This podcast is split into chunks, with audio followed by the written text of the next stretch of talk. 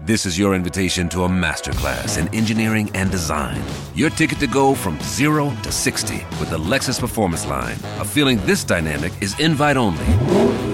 Fortunately, you're invited.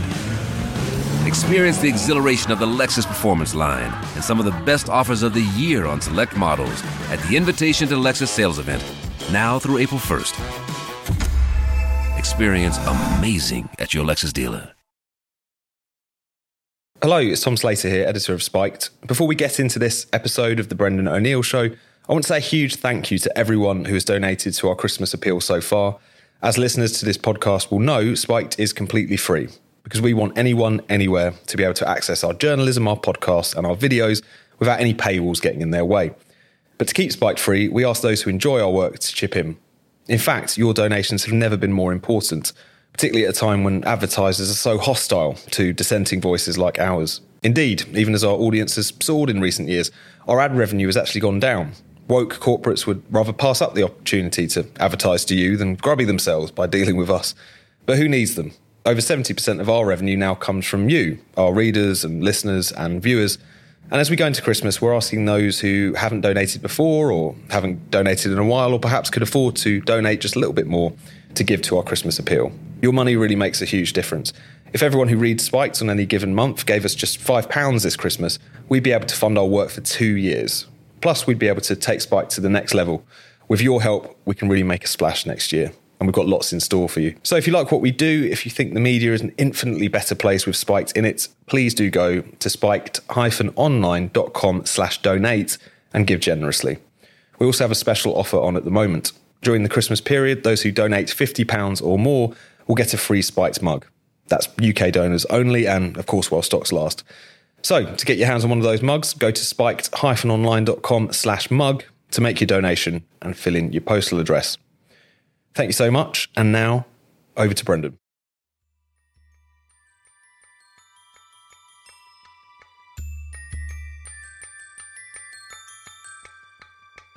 Every year, the world uses about 100 billion barrels of oil as an energy equivalent. A barrel of oil is the equivalent of over four years of labor. The energy I use every day is the equivalent of 240 people working for me 24 7, 365. But this has been the delusion that has been sold to Europeans that you can significantly reduce all the things that depend on energy but keep the same living standards. And that's simply impossible. Hello, welcome back to the Brendan O'Neill Show with me, Brendan O'Neill, and my special guest this week, Ralph Schoellhammer. Ralph, welcome to the show. Hey, Brendan, great to be with you again. It's wonderful to have you back on. There are so many things I want to talk to you about in your capacity as a sensible writer on climate change and populism and many other issues and also in your capacity as a visiting fellow at MCC Budapest, which is one of the more sensible think tanks in Europe, which really does ask the questions that other think tanks don't want to about our political future and where things are going. So there's a lot I want to dig down into uh, with you today, uh, but I really have to start with COP28 because I can't believe this. You were there. And um, I don't think I've ever spoken to someone, not knowingly, who's been to one of these um, what I consider to be quite decadent, crazy annual also gatherings of people who are apparently going to save humanity from doom. So COP28 took place in the United Arab Emirates. There was a lot of controversy around it because people said that sneaky oil and gas deals were being done on the side and that the uh, president of COP28 had recently said that we can't get rid of fossil fuels, that will send everyone back to the caves. So there were lots of controversy swirling around it. And there's quite a lot I want to ask you about COP28 and what has come out of it, which is very interesting. Uh, but to begin with, what is it like to be there? Is it is it as uh, decadent and outrageous as some of us from outside like to think it is, or is it a bit more run of the mill networking event when you're actually in the thick of it? What's it like? I would say it is the latter. It's like it's one of those world expos you have, right? You have all these different pavilions and you have these different uh, discussion groups and, and, presentations. I mean, it's basically a very nice event. I mean, the, the United Arab Emirates, they know how to set something up like this. Um, I'm sure it was also a boon to their economy. I agree with the critics that say, is it really necessary to fly in between 70 or 80,000 people to participate in this? And my answer would be no. Um, I had the opportunity, so I jumped on it because I, I kind of made the promise to myself that the only reason I would ever go to Dubai is if it is for work related reasons. Uh, nothing against United Arab Emirates. It's just uh, the glittering metropolis of Dubai is just not my thing. So you know, no no offense to anybody who enjoys this. I'm not an I'm not an influencer, so taking pictures at the beach is not really my thing. Um, so so I was glad to have that opportunity.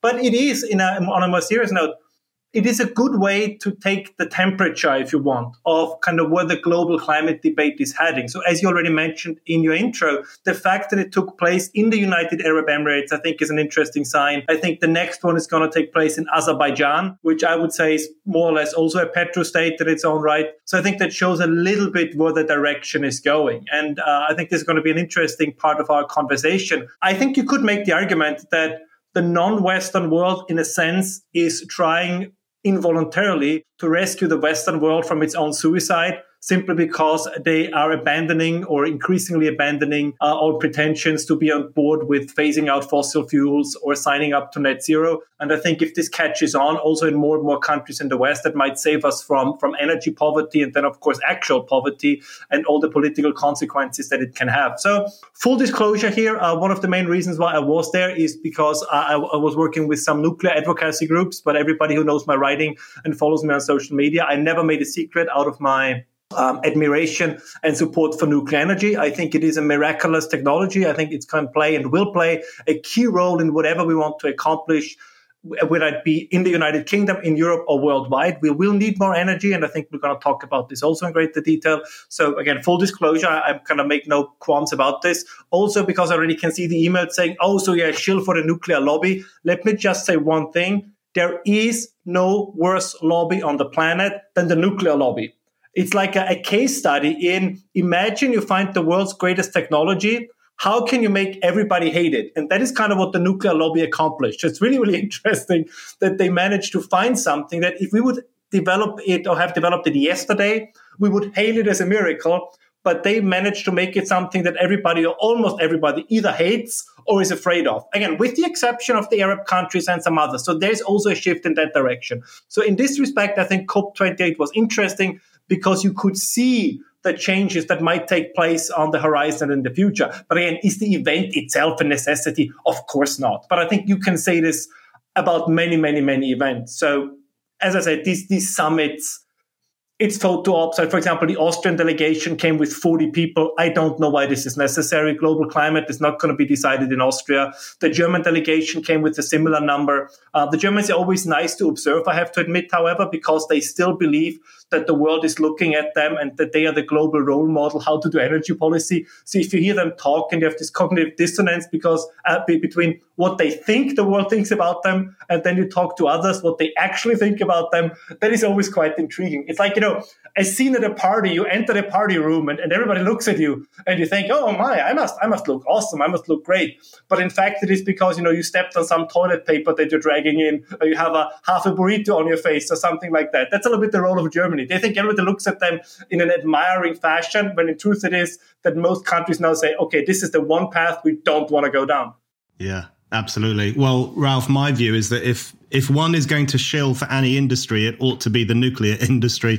Firstly, because they need all the help they can get, and secondly, because uh, this is an incredibly important form of energy production that could revolutionize life on this planet. And so um, I'm not saying you are a shill for the nuclear industry, but um, why not? Why shouldn't people big up nuclear power? We need more of it. But it, it's interesting listening to you there because um, when I was watching COP28, as as it was going along, I thought to myself, there's a kind of contradictory process at the heart of this climate change conference in particular, because on the one hand, it had the usual um, staggering hypocrisy of green virtue signalers. For example, King Charles was there. Got he got there in a private jet. This is a man who is extravagantly wealthy. He was rubbing shoulders with the Sultan of Brunei, who's world famous for his car collection, and the one of the emirs of Qatar, who has a whole fleet of private jets. I mean, these are the kind of people who live lives the rest of us can't even imagine.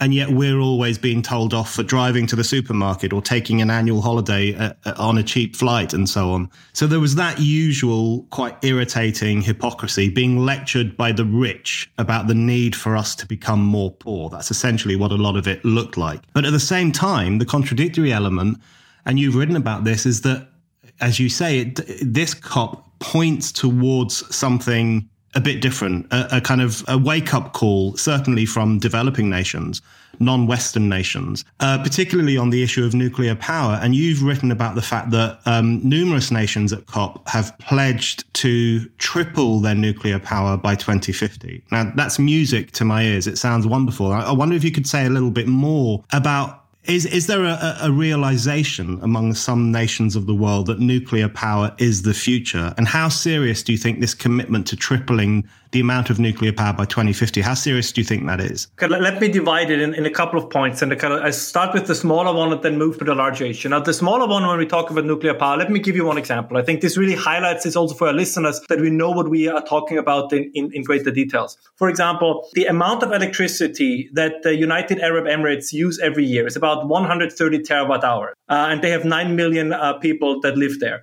Austria has about the same kind of population. We are slightly below 9 million we use half of that. We use around 70 terawatt hours. And Great Britain uses about two and a half times what the United Arab Emirates use. But Britain, of course, has almost 70 million inhabitants. Now, one wonders, why do they need so much more energy? And, and I'm not just talking about electricity. Why do they need so much electricity? Well, because if you want to have a metropolis basically in the desert, you need a lot of energy to make these things work, right? From air conditioning to everything else, you need a lot of energy. So what these countries realize, and we always look at the Gulf states and countries in, in these, let's say, more hostile by nature in, in the kind of where the, the, environment is more hostile towards human flourishing we always look at them very often as energy and resource exporters but of course they also need a lot of energy themselves and i think they have realized this so this is why the United Arab Emirates have three reactors that are already running, and the fourth one is going to come online uh, next year. Again, this is not because they, they have been now in the pockets of the nuclear lobby or something. No, because they know they're going to need that electricity in the future if they have a growing population and if they want to prosper. The same is, of course, true in the United Kingdom. The same is true in, in continental Europe. So there's a realization that the future will need more energy and not less. Now, let me make another point that I find so particularly interesting when we want to build a bridge to climate climate alarmism. If, let's say, the worst scenarios are true, if we're already in the middle of the climate catastrophe, and the world supposedly, now I don't believe these alarmist scenarios, but let's entertain them for the sake of our argument. If it's really that bad, right, we cannot get the CO2 that easily out of the atmosphere again. So the consequences that we are told are going to happen will then most likely happen. But if the world becomes less conducive to human life, we will need even more energy to keep it conducive to human life, right? Again, I think there's always the, the big difference then between, let's say, the, the eco-modernists and the eco-Malthusians, because the latter one says, well, then we just ha- need to have fewer people. Well, that's an option, but to get there, right, can cause a lot of pain and misery, and I would say also revolution, because I would assume people want to live and they don't want to die. And the first approach is one to say, okay, climate change is happening. Consequences, some of them will be negative. Potentially, there is like the concept of the greening of the planet, right? More CO2 I think in certain areas this can also have a positive effect. I know, I know I'm blasphemic now, but I think we have to look at the science in its entirety and not just the bits and pieces we like or, or the bits and pieces we dislike. And the answer to this will always be more energy. And I think this is what more and more nations have realized. Now, going to the very big picture, what you said, what you mentioned at the beginning, there is a key distinction. I would argue that's increasingly also becoming obvious between the left and the right in Europe, but I think that was, and throughout the West. But that was particularly obvious uh, at COP28 and in the relation of the West with other states. The United Arab Emirates, African nations, uh, other Arab nations, Russia, China, India, they pursue their own national interest. That's the primary guiding star of their policies. The idea in the West for a very long time has been that the national interest is a reactionary concept. That is something of the past. We don't do national interests. We do global interests. Like we save the global climate. We, we have to do international things. And I think what you gradually see happening is kind of a reversal, at least from the so-called, and I say so-called like very deliberately here, of the so-called right-wing parties that increasingly say, wait a moment, shouldn't the UK, shouldn't Austria, shouldn't the United States also primarily look at their national interest? And to kind of make an even broader case, because I know, Brendan, this is something you write so eloquently, educated, and so much about this. I think this is the mistake that, that many of us, who let's say in the pro energy camp, have been making in the past is a lot of the things that we've seen in the past on the political left is that the core of their ideology is that it is at heart an anti-Western ideology. And I think everything the left stands for, I know this is very critical, and I'm trying to be a little bit provocative also for your listeners. But a lot of the things that they stand for have that at their core. Right? I sincerely believe that one of the reasons, whether it's transgenderism, which I think is again is an attack on the traditional Western concept of marriage and the family, whether it is environmentalism, right, which is a conscious attack on the benefits of the industrial revolution that happened 100, 150 years ago, uh, whether it's uh, immigration, right, where the where the idea is nations having a cultural identity based on tradition, that this needs to be diluted, it must be more diverse. Basically, you have to to bring in people from somewhere else because the British are just not good enough and the Austrians are just not good enough. So this is all part of a larger ideological program, which I think the left has understood much better. Now, it is no coincidence. I know I'm going very broad here just for a second because this underlies a lot of this debate. It's no surprise if you look at somebody like Greta Thunberg, right, who checks all these boxes. Because again, even her environmentalism was at heart an anti-Western ideology. I, am not saying she didn't start genuinely with environmentalism. Again, I'm not saying that this is necessarily a conscious process, but it always then ends up at this anti-Western ideology. And we see this now in one very good example the, the, the wave of anti-Zionism, or which it truly is, of anti-Semitism we see in the West, is also driven by this, because of course Israel is seen as a Western state in the Middle East. And I think this is a very, very important issue because there's this idea, when we take, for example, nuclear energy, the scientific debate is over. There is no other form of electricity production that is superior to nuclear. End of story, end of debate. Now, when people say, what about the waste? There is no waste problem. This is a problem we have solved a long time ago. And I challenge every one of your listeners to name one human life that was lost due to nuclear waste. Good luck finding it because there hasn't been one. But this is, I think, the broader issue. This is something that other nations now realize. that they say, wait a moment, just because you guys have embarked on a trajectory of suicide doesn't mean that we have to follow suit. And I think this is something that we see more and more. And I will just add one more thing, a quick one. We have to distinguish, particularly in fossil fuels, between the companies and what they do and what fossil fuels do. So I'm, you know, I'm the first one to say that, that you know, I'm sure there's a lot of shady business going on with ExxonMobil and Saudi Aramco and all these companies. So I'm the first one to admit that probably if we look, take a closer look, a lot of the things we're going to see are not very pretty. But this does not change the fact that what they are producing, the hydrocarbons that they are making, are very, very, very important for the running of the global economy, which in turn is very, very important for prosperity. And I would say that prosperity is very important for maintaining democracy. There is this idea that democracy can stand on its own, but the main carrier or the shoulders on which democracy rests is a broad, satisfied, wealthy, socially mobile middle class. You cannot have that without energy abundance. So if we risk energy abundance, we risk the middle class, and ultimately we're going to also risk democracy. And I think politicians are not aware of these connections. We, we do this compartmentalized thinking where we look at one area and one area and one area, but we have to relearn to think in systems. These things are connected. So you cannot, like the Germans, for example, there's this belief in Germany, you can push your nation on a trajectory to poverty but the outcome of elections will be always the same as it was 10, 15 years ago. And now they're, you know, pearl clutching and say, how can the Alternative for Germany, you know, rise in the polls? Why are they so strong? Well, what did you expect?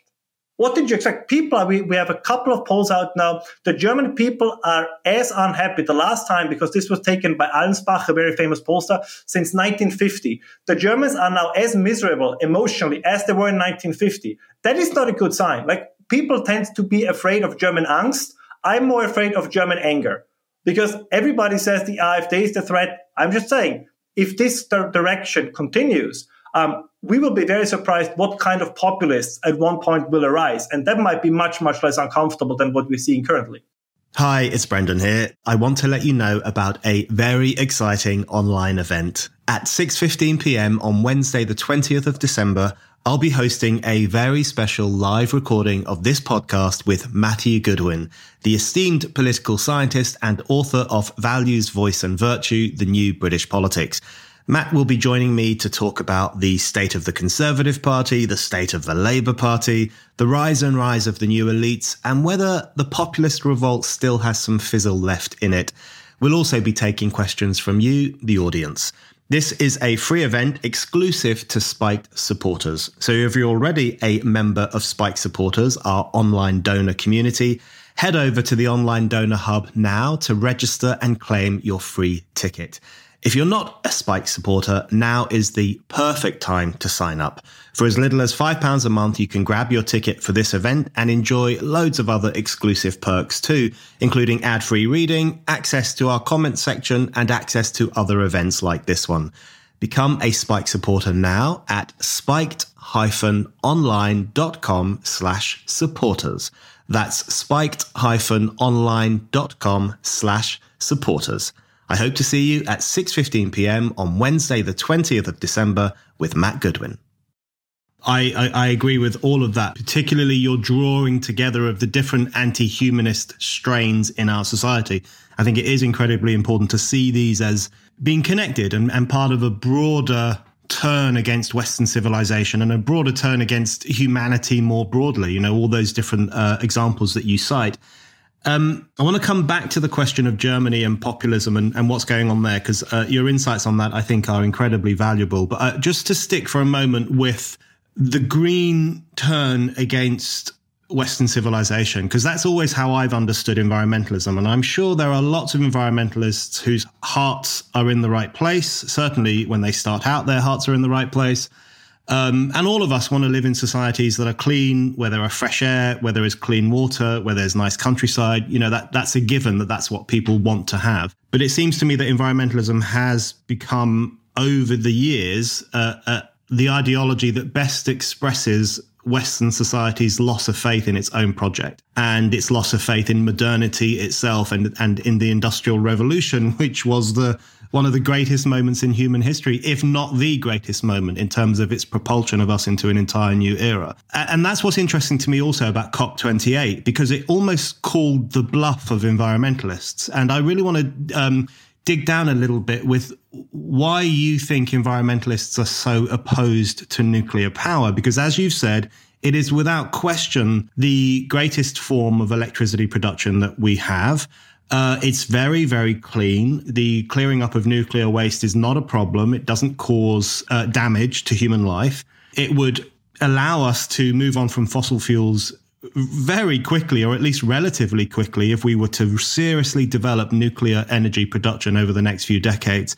So, doesn't the opposition to nuclear from certain environmentalists, the Greta Thunbergs of the world, Greenpeace, and so on, doesn't that really expose that what's going on here, which is not just a hostility to fossil fuels, but a hostility to human endeavor itself and the right of human beings to exploit nature's resources in order to create a world of plenty. That's really what they're opposed to, isn't it? No, I think that is true. And my, let's say I have a, a two part answer to this. One is Imagine you have dedicated your life to a very specific problem that you want to solve. And then somebody comes along and says, I can wave a, magic wand and then problem will disappear. You might be tempted at the beginning, but at the back of your head, you probably think, yeah, but if that problem is gone, what am I going to do? Right? I, I, dedicated my life to this issue. And if it disappears, the core of my identity, the very thing that made me who I am is then gone. So I think that's one part.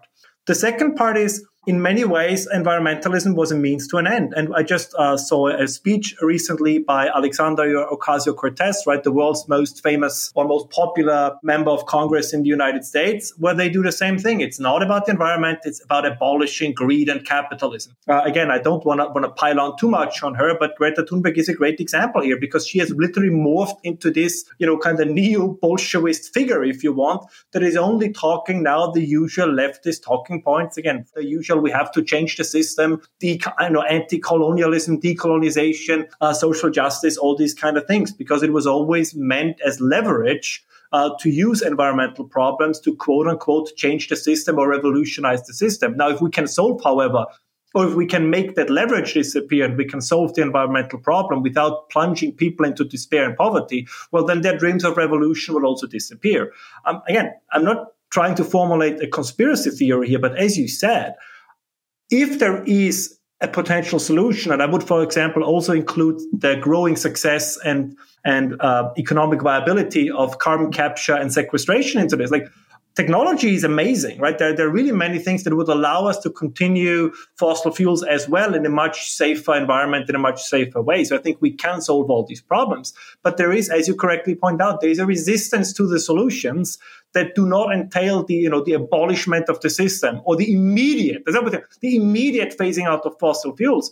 And I think this is just, uh, as I said, this is ideological, this is philosophical. This has nothing to do with quote unquote the science. Uh, this again, you can hide behind the science just as somebody might hide behind the Bible or the Quran for their actions. But I don't think that it really has anything particularly uh, to do with this. And uh, it is there's a lot, particularly on the right, they like to throw around the term nihilism. I'm not sure if I'm entirely happy with that term. I mean, it, it, it sometimes it bemuses me for a very reason because I see a lot of, let's say, German characteristics in the environmental movement, right? This very idea that we, we need to save the world, even if it means potentially to burn it to the ground first. And it's all or nothing. These are kind of very, very 1920s, 1930s, uh, or, or 19th century German approaches. But I think that is what's, what's behind all of this. This is much more an ideological issue than it is a scientific or environmental issue. And I think we need to have the debate on these levels. Let me add just one more thing, because that's one thing I believe that the left understood better. And I'm going to say something, you know, nobody can clip this, I hope, because it needs to, it must be seen in the entire context. But this is something I think they have understood in the same way that in the past the Bolsheviks and the uh, the fascists understood this as well. That modern political ideologies must penetrate every aspect of life. I think this is where conservatives still have a problem, or right wingers tend to have a problem with with their own ideology. That they think it is something again. You know, you have, you're, you're libertarian in the economic realm, you're libertarian in the in the cultural realm, and then there are some political areas where, where you can then live your conservatism. The left, the modern left, has understood that in modernity these things have to penetrate every single that it has to be in essence totalitarian. And again, look at the debates. Like, look at the suggestions that are being made, right? That people should have, you know, carbon allowances, that uh, there should be ways to be found that people eat less meat, uh, that they travel less, all these kind of things. These are, of course, in essence, totalitarian. It also, of course, includes indoctrination. Who is allowed to speak? Who can publish on YouTube? Who can publish on Facebook? Who can publish on Instagram? Right? All of these are the tools that were used by totalitarian ideologies in the past. Again, I'm not saying they're fascists. I'm not saying they're Bolsheviks, but I'm saying that there is a certain affinity to the methods because if the belief is that the world ends tomorrow or that the, the, the, utopia is just around the corner, if everybody gets on board with our program, right, then why should you stop doing everything that's necessary? And this is again the difference, I think, between the contemporary, some of them, the right and the left. Right? For the right, it's all about very often about evolution, gradual process, and you know, and kind of that the world in 50 years is essentially going to be similar to the world today. On the left, however, it is we can have either utopia or apocalypse. And in order to reach the former and avoid the latter, all means that are necessary are, are fair game. And this is, in essence, again, this is how the Bolsheviks looked at the world. This is how the fascists looked at the world, or how the believers in the immediate second coming of Jesus looked at the world, right? I think there's a, a broad array of examples we can use, but I think that explains a little bit both the enthusiasm, but also the, the psychological anxiety you see among these people. And again, I don't want to make this a monologue, but you have written about this again so insightful. I mean, you have young, it's not a majority, of course, but you have young people, you know, who cry. And, and I was talking to a young, a young Italian person in, in, in in Dubai. He said, that's what he said. I don't know if it's true, but he said he had a friend who committed suicide out of fear of the, the, the climate apocalypse. And again, this is all very 19th century, you know, uh, Émile Durkheim to me, where you kind of have, have a very affluent part of the population and they somehow almost look for something to despair at in order to make life, on the one hand, more exhilarating, but of course also kind of more more frightful if you want. And I think we have to look at this from this from this perspective. This is not a debate about you know how many terawatt hours should the British use, or, or it, it's a debate on how should the British live. What is a good life supposed to look like? And if you look in Britain at people like George Monbiot, who I'm sure is a very nice person and who helps elderly ladies across the street, I have no doubt about this. But of course, if somebody writes in sincerity that what that, that milk and eggs are a luxury that we can no longer afford that worries me. And the same is true. Uh, there is a new push to reduce meat consumption. And again, just to make this clear for the listeners, we don't think this through.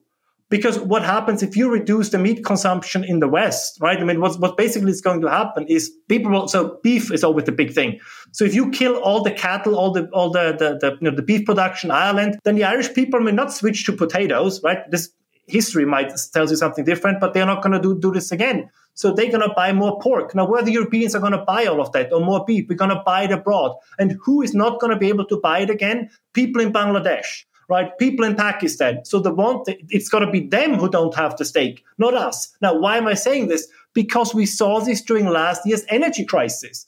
When Europe bought up every morsel of energy they could, and it was Pakistan who ran out of LNG. It was Indonesia who ran out of, of energy. Because at the end, the European politicians know it's one thing to talk about all these changes, it's a completely different one to actually do it. And this has been the, I don't want to use the term the big lie, but this has been the delusion that has been sold to Europeans that you can significantly reduce all the things that depend on energy, but keep the same living standards. And that's simply that's simply impossible. And more and more people in Europe are waking up to the reality, which is why we see this shift.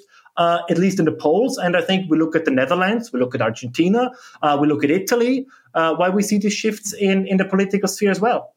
I think that it's very interesting what you say about um, the left thinking that we have a choice either between their utopia or apocalypse, because uh, of course, to a lot of people, their utopia would look like and feel like an apocalyptic scenario for the reasons you've just described, because there would be a reduction in how much meat you could eat and eggs would come to be seen as a luxury and we'd all be living far simpler, almost pre industrial lives. As for the people of the developing world, they would just never go beyond the point that they are currently at. So it would be an apocalyptic scenario dressed up as a utopia that would only satisfy uh, uh the pseudo virtue of, of pretty wealthy Greens in the Western world. That's what's, I think that's what's very interesting. I think about the anti-capitalism of people like Greta Thunberg and others in the green elites, because it seems to me to be a quite different species of anti-capitalism to the one that we had in the late 19th century and the 20th century, which the argument made by anti capitalists then was that they wanted to move towards a society in which there would be greater production, greater consumption, greater levels of wealth. Now, we can debate all day long, um, and people have done for decades about whether that was a realistic expectation of a post capitalist society, but that's at least what their aspiration was. Whereas contemporary anti capitalists want to not go beyond capitalism in terms of production and growth, but to go back before capitalism to a more feudalistic era, a pre-industrial era, an era, an era that's more agrarian and and basic and and almost uh, a peasant-like existence. So I think a lot of people are repelled by, by that idea and do hold out hope for exactly the kind of modern forms of uh, energy production that you're talking about. Uh, another one I wanted to ask you about, just to stick on COP28 for one second, and then we can uh, broaden it out to the other questions. I did want to ask you about the prospect for natural gas because I think the the two ways in which COP28 both symbolized, I think, the uh, grotesque excesses of the environmentalist movement, where they kind of gather in their tens of thousands to pontificate about the end of the world, which is not going to come in my um, denialist view, as people would see it. Uh, but on the other hand, as you say, uh, there was a lot of um, positive noises about increasing nuclear production, and there was also positive noises about keeping hold of natural gas, expanding it, and so on. And we know that America has done wonders with fracking and its exploration of its um, gas reserves. Sadly, in Britain, we've had a moratorium on fracking. Um, we're not allowed to do it in the way that we had been doing it to me, that's as crazy as Germany's phasing out of nuclear energy in the in the sense that it's it's a obviously a pretty suicidal policy to adopt in, in a world in which there is there has been and there will be an energy crisis for some time to come. So what is the promise of natural gas do you think? To what extent is will that play a role alongside the development of nuclear energy in terms of creating the energy that the world needs in order to prosper? Well, let me let me kind of begin with a little story that I think your your listeners will will appreciate. Um, Daniel Yergin has written a book, the the New Map, uh, and it's very interesting. And in, in the first two chapters, so it's right at the beginning, he describes how fracking came about, kind of how the fracking revolution happened, and it's a very it's a it's so typically American. It's it's uh, like almost too much sugar in your dessert, so to say, because it's exactly the kind of story. Like everybody said, it's impossible. You know, fracking, horizontal drilling can't be done. Impossible. You know, you will never be able to tap into these resources. And then you had this handful of guys and this handful of investors who said, "No, we have to do it. We have to do it." That might be a little bit, you know, made up, but the story is that it was in the very last attempt that they did, the very last drilling hole, the very last test hole they had, that it finally worked, and then a hooray and you know all the, the, the great outbreak of, this technological uh, breakthrough. But you know wh- whether it was as fancy as Yergin describes it or more mundane, the point is that in 2003 the expectation was that the United States will become the world's largest LNG importer. Now they are the world's largest LNG exporter. Now, why is this important? For two reasons. One is the revolution happened so quickly that both the American state, the American government, and the environmentalists were basically sucker punched by it. So it was something that nobody expected to happen. So nobody was was capable of resisting or preventing it. Uh, this is what they're trying now with all these made up, you know, methane leaks and this kind of thing, which is the declaration of war on natural gas. And the third point that I cannot stress, or actually I have two more points if I may. The third point is it was natural gas that allowed the United States to increasingly switch away from coal. So natural gas has been more successful in reducing emissions in an industrialized nations uh, nation than the alternatives. And the fourth point is if the US would not have had the shale revolution in 2022 when Vladimir Putin invaded Ukraine, the lights would have gone out all over Europe without any, because they, we could we would have had nothing to compensate for Russian pipeline gas. So don't get me wrong, the Americans made a lot of money with selling LNG to Europe. But as you point out, it's banned in Austria as well, it's banned in Germany as well. We decided to make ourselves dependent and then we complain about others using the leverage that we gave them. But if we would not have had the United States to jump in with their liquefied natural gas, Ukraine would now be entirely a Russian province because we would have had nothing to hold up against them. I know some people will say, well, what's the big deal? Then we would have, to do a couple of months without, without natural gas. Yeah, good luck. Good luck living in London, in Vienna, in, uh, in Berlin, and the government says, oh, by the way, over the next four days, there's no electricity. You cannot look as quickly, you cannot say blackout as fast as people will be rioting in the streets. So the idea that people would have accepted this uh, for the sake of Ukrainian independence is completely ludicrous. They wouldn't have done. Uh, and I'm not sure if they would do it now. But this is the kind of the, the, the, really crucial points here that the shale revolution was an actual energy revolution, not a promised one like the renewables revolution. It's a revolution that actually happened. It did help to decrease emissions, so it also fulfilled that promise, and it saved Europe without, you know, without a doubt. So I completely agree with what you said. This is a very, very important resource, and we should try to, to get it as much as we can from wherever we can. Also, by the way, not just for energy reasons, also for geopolitical reasons. Let me also tell something that I think that many people don't understand, uh, particularly those who are political decision makers. You you cannot defeat a, a resource exporter like Russia if you weak your own energy production. Uh, because the idea is you cannot defeat a country like Russia that, that exports very inflexible or inelastic goods like energy um, via volume because they make it up via price. And this is what they don't understand. What we would have had to do, what the recipe would have been to destroy Russia's war machine, would have been to flood the market with energy and to collapse the price. Because that's the thing that people don't know about energy is it's if, if, if we produce too much of it, prices drop very quickly. If we have too little, prices rapidly increase.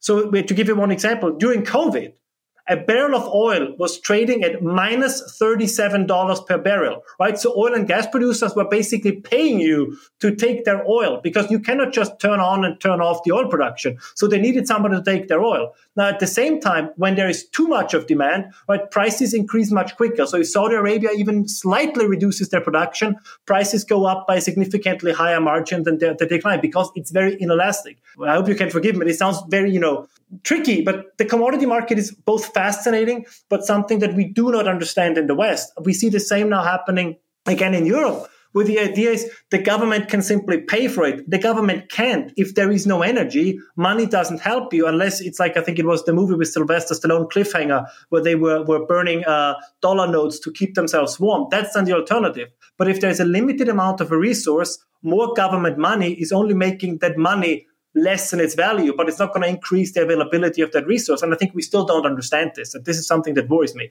But you're absolutely correct, right? Natural gas will be a crucial resource in the future, not just for the production of electricity. We need it in petrochemical processes. We need it in the production of fertilizers. Again, just for your for your viewers and your listeners to know, as I know some of them know this, 50% of the global population depends on artificial fertilizers. Otherwise, we would not have the crop yields necessary to feed the world. So the fossil fuel industry, again, we can debate the, the nature of the companies in a separate setting, but the products that they make are so important for modern life that just turning them off is going to have devastating consequences. Let me just give you one number. I find this is my, my favorite number. I got two numbers, my favorite numbers. Every year, the world uses about 100 billion barrels of oil as an energy equivalent, right? So all the energy we use would be about 100 billion uh, barrels of oil. If we would say the kind of work that can be done with that energy is the equivalent to 500 billion people, right? So, so, so the energy we use is like an additional workforce to the 8 billion people that live on the planet of 500 billion people to kind of add on to this, a barrel of oil is the equivalent of over four years of labor, right? That's the energy that's, that's contained. If you compare it to a human being, including the fact that muscular work is more efficient than its energy use. Or to give a last one, both you, Brendan, I don't know where you're currently, uh, whether you're in the UK or somewhere else. I'm here in Austria. The energy I use every day is the equivalent of 240 people working for me 24 7, 365. It is no coincidence that things like modern slavery are most prevalent in areas that have low access to energy. It makes a lot of sense. If I cannot have a dishwasher, if I cannot have a dryer, if I cannot have a, uh, you know, all the other technical equipment, I will find someone who does it for me. So ideally, I could pay that person. But if the societal structure allows for something like slavery, I will find somebody who has to do it because I threaten them with force. And this is still happening. So again, I want to make this very clear to everyone. If we reduce the amount of energy available significantly, we will bring back things that we thought were long gone. The history of the abolishment of slavery, for example, is not just a history of these fantastic people who fought for the abolishment of the abolitionists, right? They were amazing people. I know I, I don't want to, to put their achievements uh, in, in, into the shadow. But one of the reasons why ultimately slavery was abolished is because the steam engine made it uneconomical. And I think this is what we have to understand. So if we want to go back into a pre-industrial age, I think there's this idea, you mentioned, there's this weird idea that we're going to work in the fields and, and, and you know, uh, in, in, in, the sweat on our face. And it's all kind of how, how Dostoevsky, uh, sorry, how, how Tolstoy describes it in, in Anna Karenina, right? And we, we cut the grass and it's going to be this exhilarating thing. That sounds nice for a two week vacation, but for your entire life, it's going to be a problem. And things like slavery or like forced labor will come back because we see this in the world. And I think being blind to this is a very, very, very dangerous thing. And the last point, what I find so ironic, what really drives global energy use is not just population growth. If we would all be hunter gatherers, the, the, you know, the, the carbon footprint of the human race would be very small. It's urbanization. And now take a look in which areas do the green parties, the environmental parties have their voters? Where do they have the largest footprint? It's in the city centers. It's in the urban centers. So the very areas that have the highest carbon footprint, that have the highest uh, energy use, is where all these people that tell us to use less energy are conglomerating. So there is a little bit, again, this is why I say it's much more uh, a form of cognitive dissonance. I think that you can explain much easier, at least in parts, by this kind of you said it kind of by this sport or urban you know, rich elite that just needs something to do with their life. And I mean, it's hard to do something with your own life, but telling others how to live their life makes you feel good about yourself and it gives you an excuse to not adhere by the same rules that you want to impose on others. And this is the thing, right? Of course, John Kerry has to fly in a private jet because he does so much for the world. And of course, Ms. Thunberg has to jet around the world to COP, to New York and all these places, or Luisa Neubauer, or all these, other, these other spokespersons of this movement. But they are exceptions from their rules because they are the only ones who can, you know, who can save the world. And uh, as a, it's partially funny, but of course, if they get their way, I think it's going to be much less funny for, for a much larger group of people.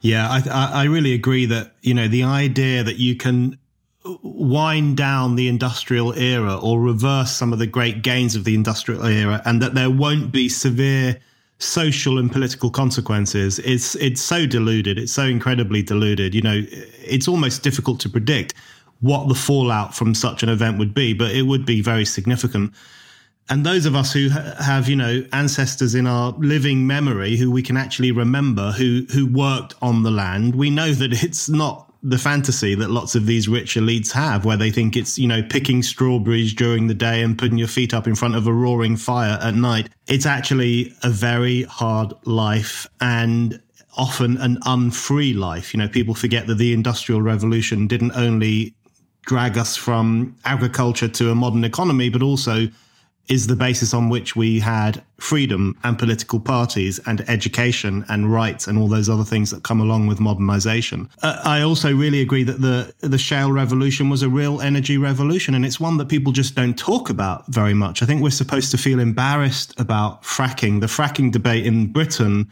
has been so awful over the past decade. You know, we did so much fracking, both onshore and offshore in the 70s and the 80s. We created a lot of natural gas. We became self sufficient for a period of time in, in relation to natural gas resources. Um, and then, of course, there were all the scare stories about earthquakes, and which actually were very minor tremors. If you read some of the Guardian reports about these so-called earthquakes, it usually involved a picture falling off someone's wall because the earth tremored to a certain extent. And the Royal Society actually published a report. The Royal Society, one of the most esteemed institutions of the Enlightenment, the, sci- the great scientific body, published a report saying that the threat from earthquakes is incredibly minor and we should give clearance to fracking across the country. And yet, still, we arrive at a situation where it's called off and it's it's a real shame and it spoke to i think the rise of regressive thinking and the way it can really hit a society hard and cause these suicidal consequences within a nation that you've talked about in relation to that, I did want to ask you about Germany, the current situation in Germany. I think a lot of people, certainly a lot of my listeners, will be bemused by what Germany has done in relation to its nuclear power stations over the past 10 or 15 years, phased them out as a consequence of a decision made by Angela Merkel. I think around 25% of Germany's energy came from nuclear power stations, and then they just, you know, eventually switched them all off. And you described earlier on very funnily how Germany then goes to a conference like COP28 in the United Arab Emirates, thinks it's cock of the walk and can dish out advice to the nations of the world. And, and most of them are looking at Germany and thinking, we don't want to be like you. What is the fallout now in Germany from the energy question, from the turn against nuclear, the various energy crises that Germany has inflicted upon itself? What is the impact both in terms of energy production in Germany, but also in how ordinary people understand the political establishment and, and the decisions that it makes? Well, I think the first uh, and most important immediate consequence was is deindustrialization. I mean, no serious person any longer doubts this. We have this is the nice thing. The Germans are like the Americans are like the British, very good in keeping statistics. The energy intensive industries in Germany are dying. Every number shows this. I mean, it's again, this is the irony. This is sold to us now as a success right? Because you, you have these headlines, you know, Germany reduced energy use significantly in 2023. Yes, if you turn off all your smelters, if you turn off all your glass, paper, chemical, and petrochemical industry, of course you're going to use less uh, energy. So, I mean, whether or not this is a success, I would say is that that's a different question. That's a matter of, of interpretation. And it's no coincidence, I would then argue, that that alternative parties who don't follow that path are, are gaining in the polls. But there's again, I was reading the, the Economist yesterday about how, how green policies are enacted, but somehow the voters don't vote, vote for the green parties, even though, and that was the last paragraph, even though all the flagship projects of the Greens are going in the right direction. And, and I'm wondering, what flagship projects are they talking about? As you just mentioned, turning off, paid off, fully functional, and among the world's best nuclear power plants is a very odd thing to say that is the right decision. If you say you don't want to build new ones, fine. I think that's also stupid, but fine. But turning fully functional, fully paid nuclear power plants just for ideological reasons. That is, again, it's very German, but I don't think it is, it is a particularly, a particularly smart move. Um, and the same you had in the Spiegel, right? That supposedly the, the highbrow German weekly magazine, they write about how Robert Habeck is now rising from the ashes and that his next stop will be the German chancellery. You like polls don't reflect this. So you have, you have a media establishment that writes about something that's something but that's obviously not related to reality. And you can see now this very interesting shift that says, well, that, that all the other political parties, they have to unify against the threat of the populists. And, you know, and they shouldn't give any airtime. And, you know, because you have to choke off their public appearances. They don't understand that if you do this, all you're going to do is increase their appeal as protest parties. I mean, I'd be honest, if I would be in Germany, full disclosure, I'm pretty sure that I would vote for the AFD. I wouldn't even care, uh, to be honest, they're actually pretty good on energy policy, but I wouldn't even be so interested in what their political program is if the alternative is national suicide. And this is what is currently happening in Germany. I'm very sorry, there is no other way to describe it. They are the only economy or the only major economy that has a shrinking economy. They say now by in 2024 it's going to grow again. Yeah, but that's they said the same thing three months ago. So we're going to hear that, that, that now for, for years to come. All the companies are leaving Germany. A quarter of, of major companies says they either have or are about to move uh, production uh, into uh, offshore out of Germany. So this is this is happening while we speak. And again, people are not willing to sign up for this. And this brings me back to something I said earlier on. The big difference between the left and the right is, and I think this is true all over the West, that the right still believes that the primary obligation of an elected government is to its own people. The primary obligation is to the national interest, and the national interest is to increase the wealth and prosperity of your people. This is not how the left looks at the world.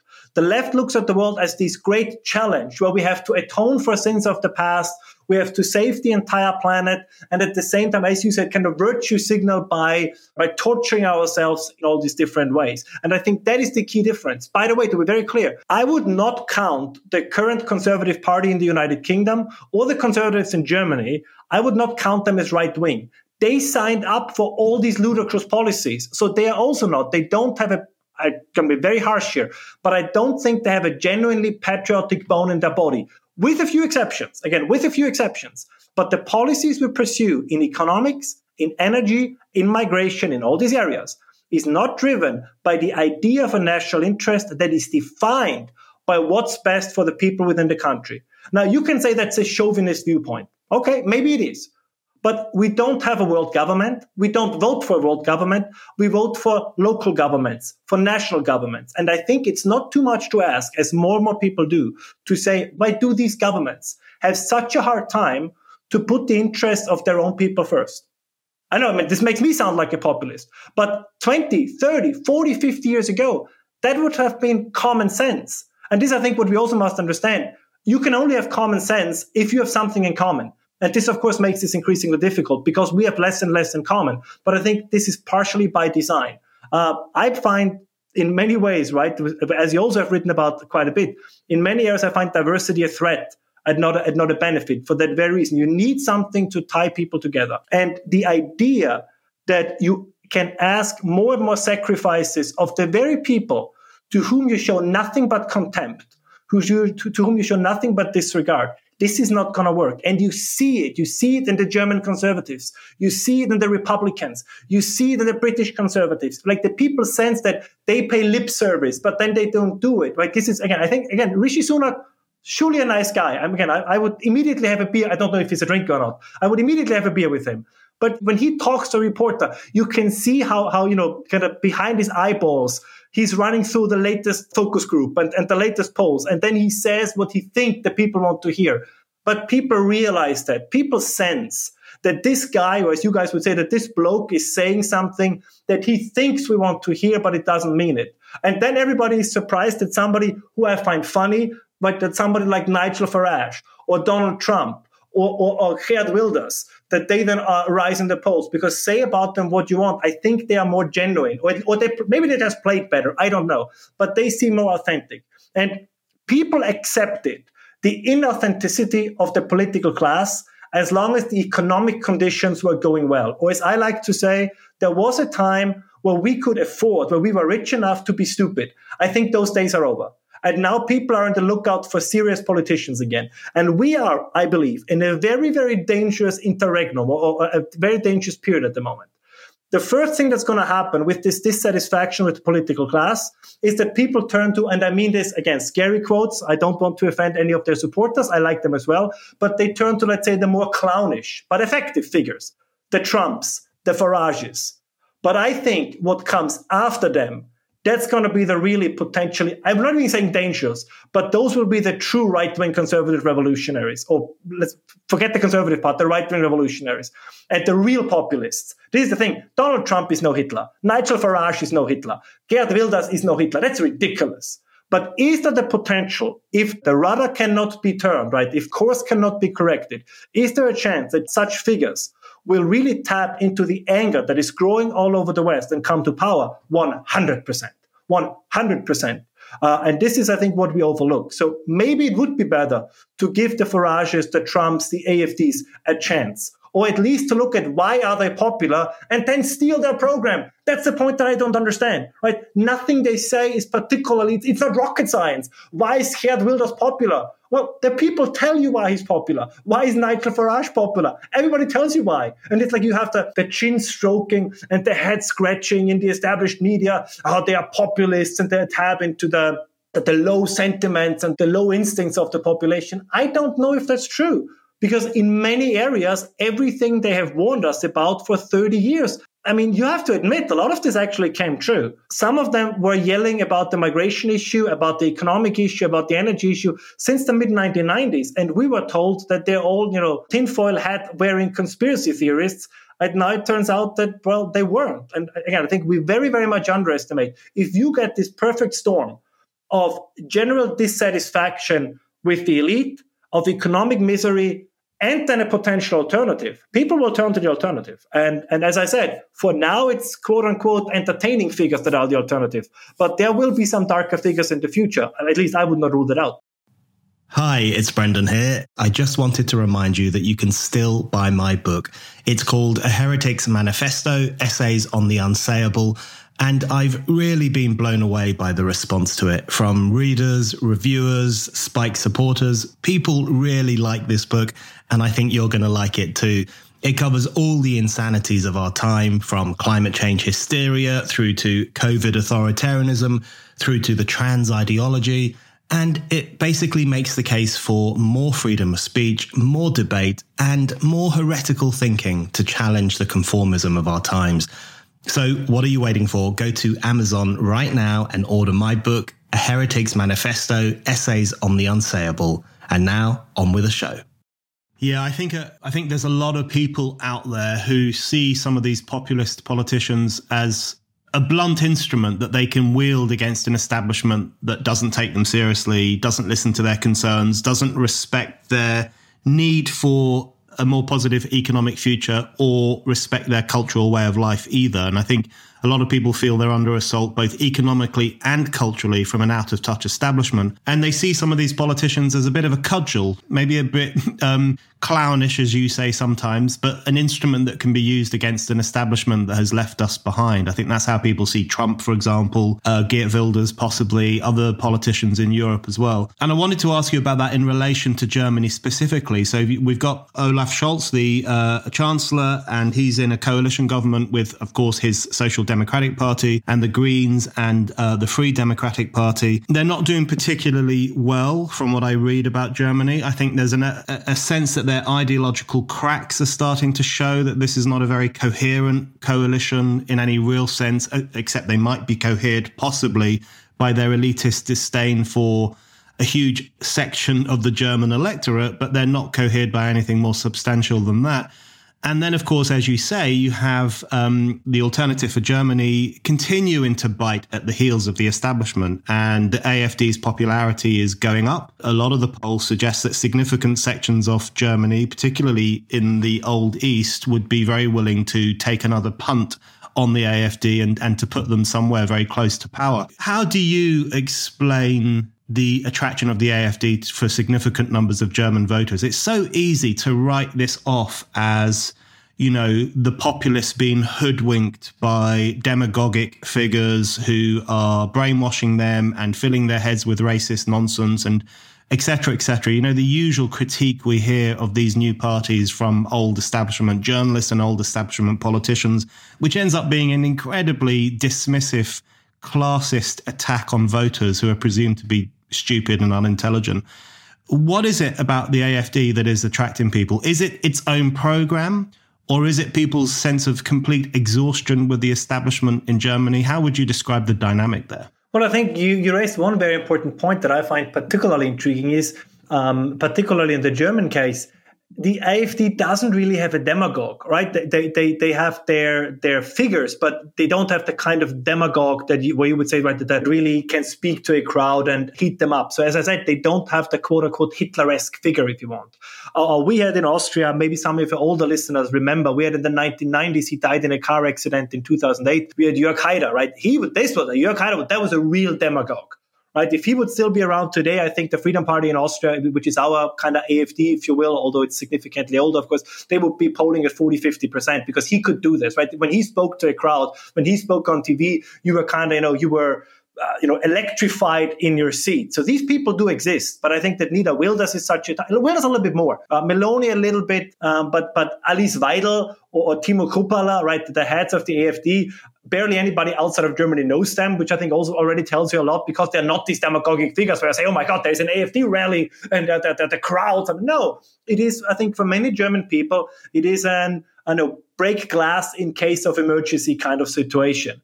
Because they have been, again, for, for years now, voiced their dissatisfaction with certain directions of politics. And as you said, they are being ignored, being ignored, being ignored, which is why the party picked, I think, a very good name, which is alternative for Germany, right? Based on when, when Angela Merkel said uh, a couple of, of almost decades now back, when she said there is no alternative. And this is again what bothers people so much. There's this idea, whatever happens, oh, you can't do anything. There is no alternative. Again, I, I'm, I'm sorry, I don't want to mix up these topics, but I think it is important that this is from the economy to migration. All we hear is you can't do anything. You can't do anything. And this is why people like including myself, right? I'm not gonna I'm not gonna gaslight your, your listeners here. Why they feel drawn to these to these more outlandish, in a positive sense, figures? Because one assumes you must be a little bit crazy to not just take on the established parties, but also the established media, the established cultural institutions, the established educational institutions, and even more importantly, the permanent bureaucracy because this is something we completely underestimate. You have a bureaucracy from the European level, from the EU level down to the, you know, to the local level. And the same is true in the United States. The same is true in the UK, where you have public servants, civil servants, whom I admire very much. Like one of my dearest friends is a public servant. So I mean, no, no offense her. Like, you know, she would be very upset if I would include her in this, in this category. But a lot of them, right, have been marinated in this left wing, as we described before, this this kind of you know anti-Western ideology, and they will try to hinder whatever these new politicians can do every step along the way. So you need to be quote unquote a little bit crazy to take all of that on. And this is what we also I think tend to forget, and this I see at the heart of the problem of the West is it's it kind of the systems as they currently are they grind you down right? This is why we have a harder and harder time to innovate why we have a harder and harder time to build anything. I mean talk to somebody in britain if you want to build a tunnel. Uh, the, the, i think the biggest threat to british trees is not co2 emissions it's all the paper that's needed for the permits that they have to get if you want to build something right? It grinds you down. In the 19th century the Western states, the West, built bureaucracies to get things done. Nowadays, we have bureaucracies to prevent things from getting done. And this is one of the major problems. So, so, and, and again, this is what I always want to say. And people, they, they, they love, they want to see politicians where they think they're going to do something. What bothers them is this idea. And it's true in Germany. And it's, I think, true in the UK. It's true in the United States. There is a sense that the entrenched parties are basically a uniparty. Right? You can, whoever you want to, you can vote for whomever you want. The left is in power and the right is, is you know, on occasion in office. And this is, I think, what more and more people realize. They want to see, I assume at least, they want to see somebody in power can actually do something or wants to do something. And I think we see this all across the West. But this is going to be the big challenge for these populists. There you really get to the heart of the matter. If you cannot change, if, if you cannot unchain, let's say, the potential of these countries, of these societies, you will get your movements on the right who will start to speak of systemic change that's that going to say we need to burn this whole thing to the ground and build anew. Now, I don't want this. I think you can reform these things. You can change these things.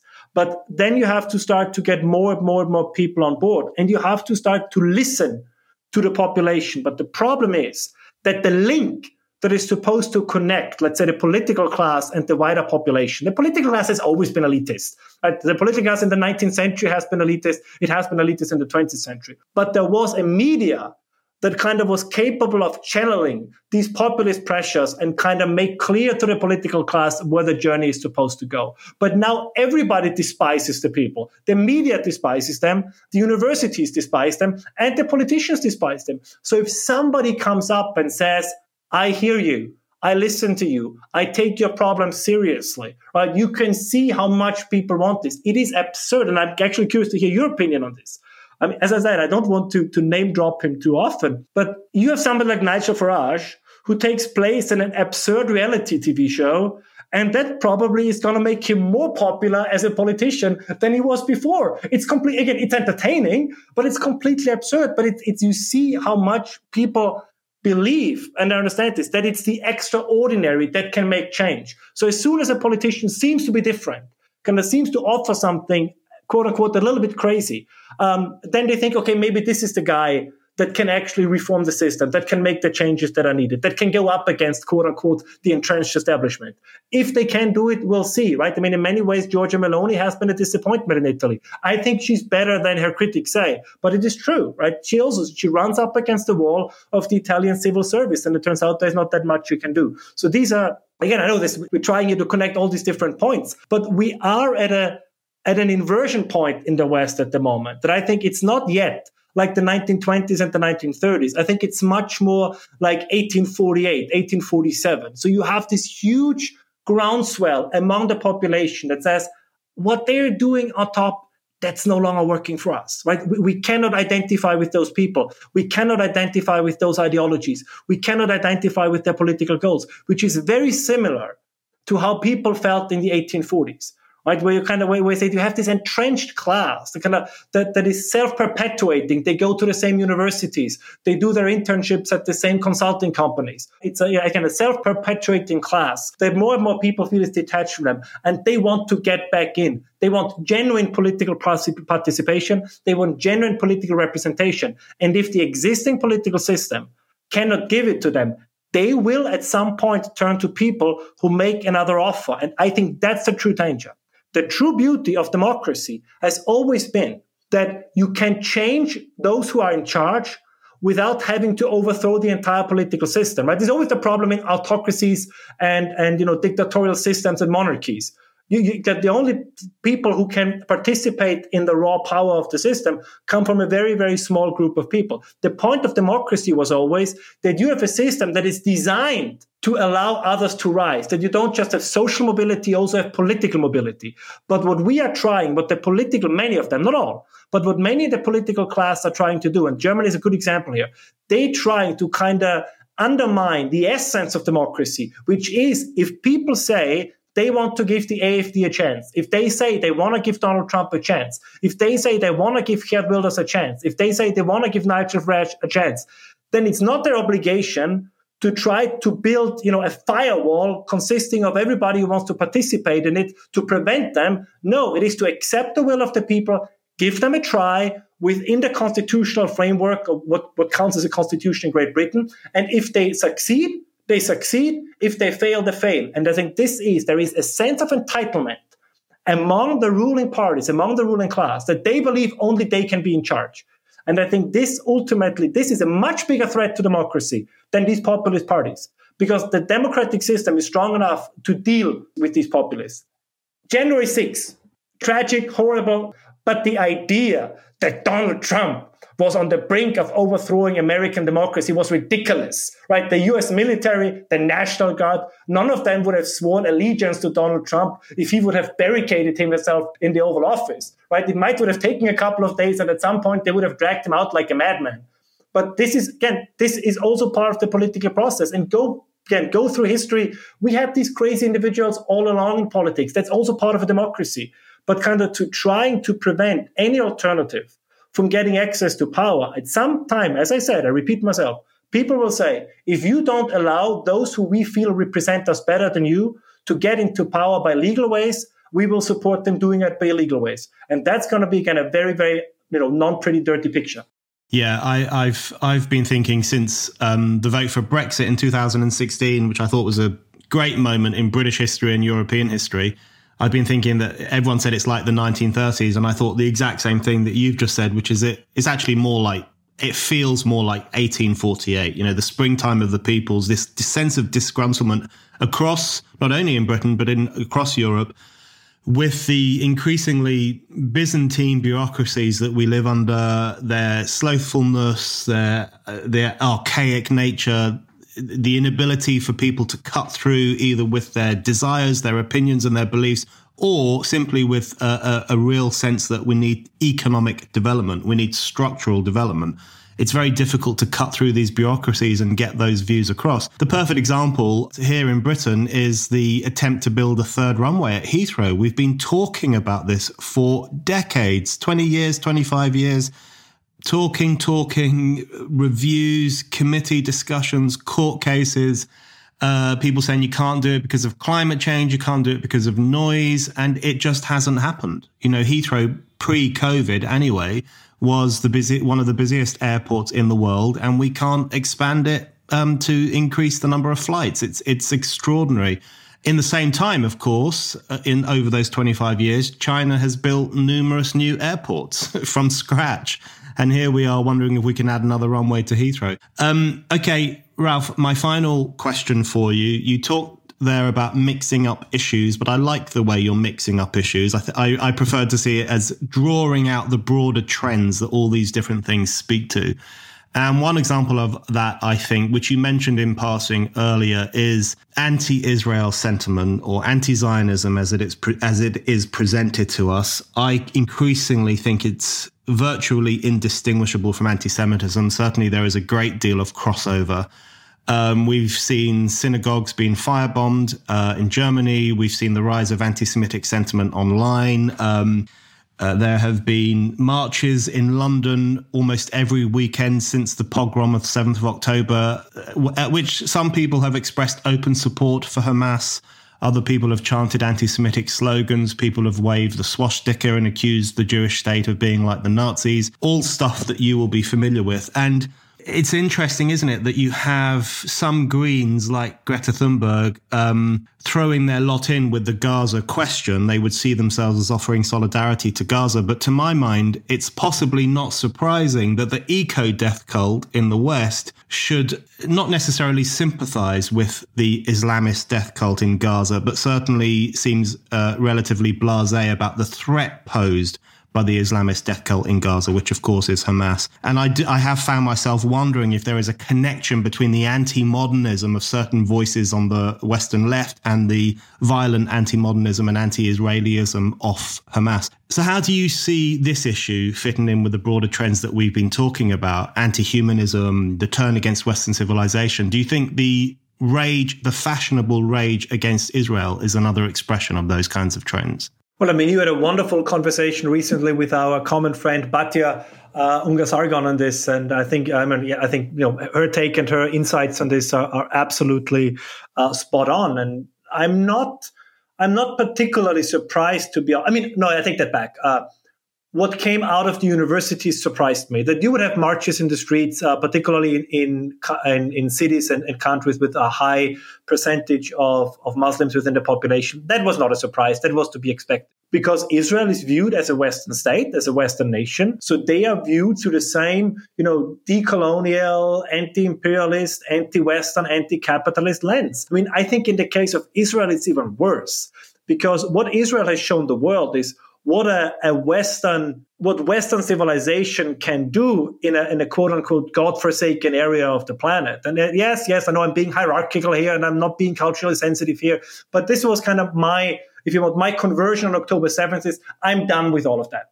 Right? I, I'm done with, with the sensitivity. Listen, if I would have been born in 1499, I'd be the first to admit that Chinese and Arab civilization was superior to Western civilization. No doubt about this. Uh, I'm even willing to say that there was a significant uh, period in time where you know, Aztec civilization was superior to. I have no problem.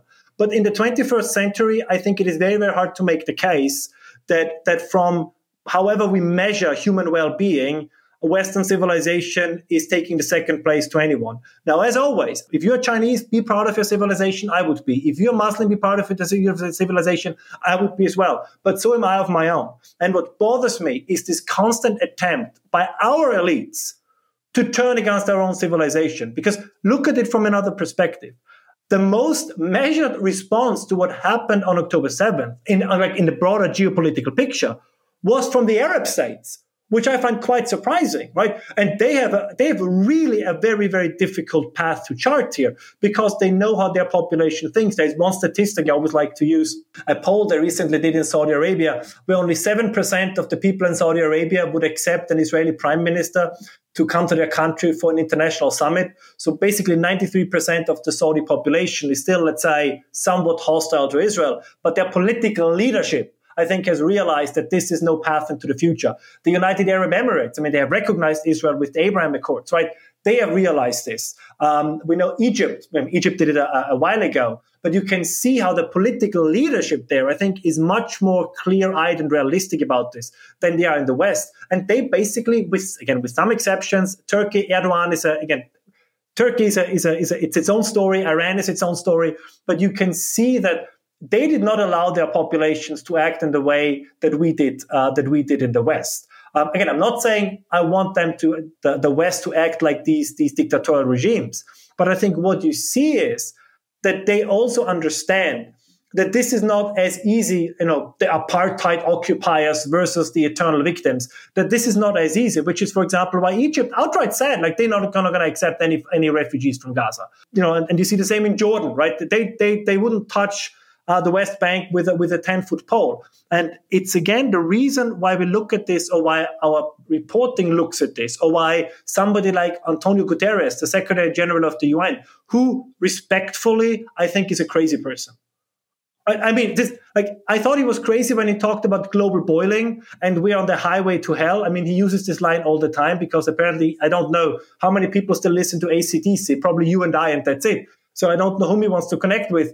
Uh, but the same, well, like pretty much everything he says is ridiculous. So that this man is heading the UN is, is, a, is a problem all in itself. But he's an old leftist. And the left always looked at Israel in this way. Uh, the, the, the Red Army faction in Germany in the 1980s, the, uh, the, the left in Italy, right? They always had a problem with Israel. They always had a problem with Zionism. And of course, they were inherently also anti Semitic. Uh, so I'm just surprised. Uh, was something else BDS, right, the boycott, di- divest, sanctions idea has been around for decades. I think Harvard had year after year after year what they called the Israel Apartheid Week. So all of this was out in the open. I- I'm just surprised by, you know, kind of now that the pearl clutching by people like Fareed Zakaria and, and, and others who say, oh my God, I did not expect this. How was this possible? If you marinate an entire generation in anti Western sentiment, and then you have a conflict between a quote unquote Western nation and non Western nation in the Middle East. Of course, they're going to side with the non Western part. I don't think that there's a particular surprise. Anti Semitism has always been a problem in Europe. Uh, I did not expect, however, to, to kind of it coming to the forefront so strongly and so unapologetically. That is, I think, that the thing that bothers me the most.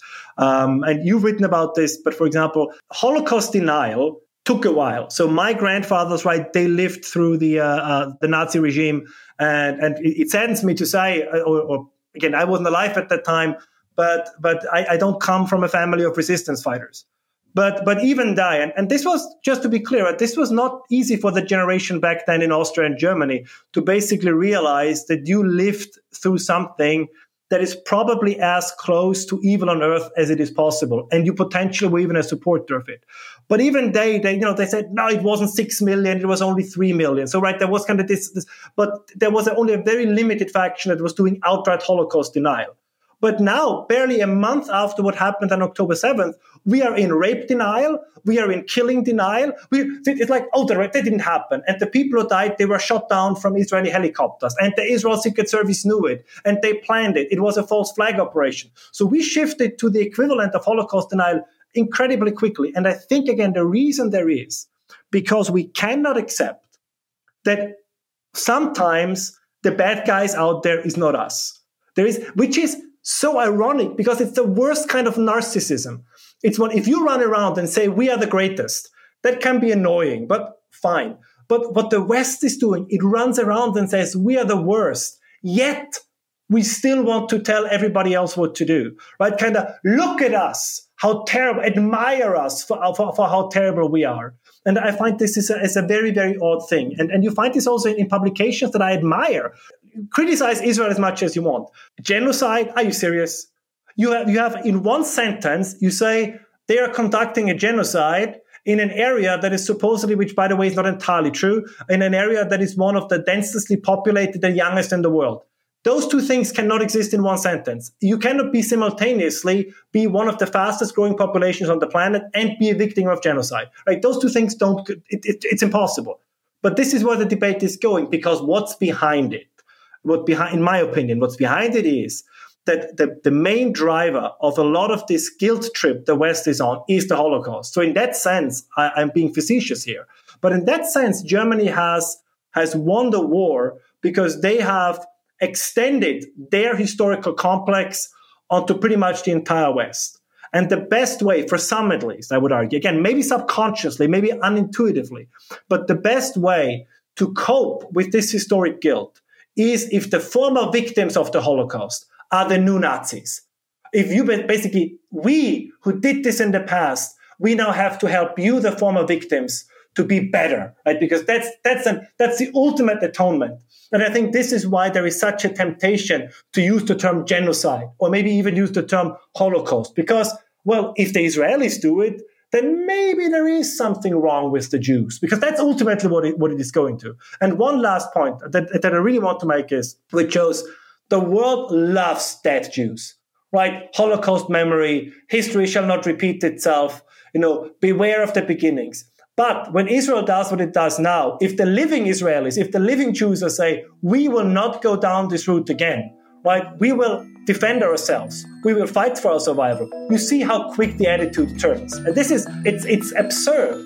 Ralph, thank you very much. thank you.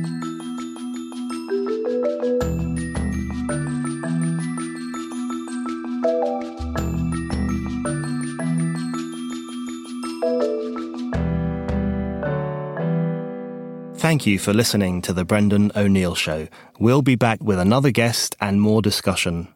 Don't forget to subscribe. And in the meantime, keep reading Spiked at www.spiked-online.com.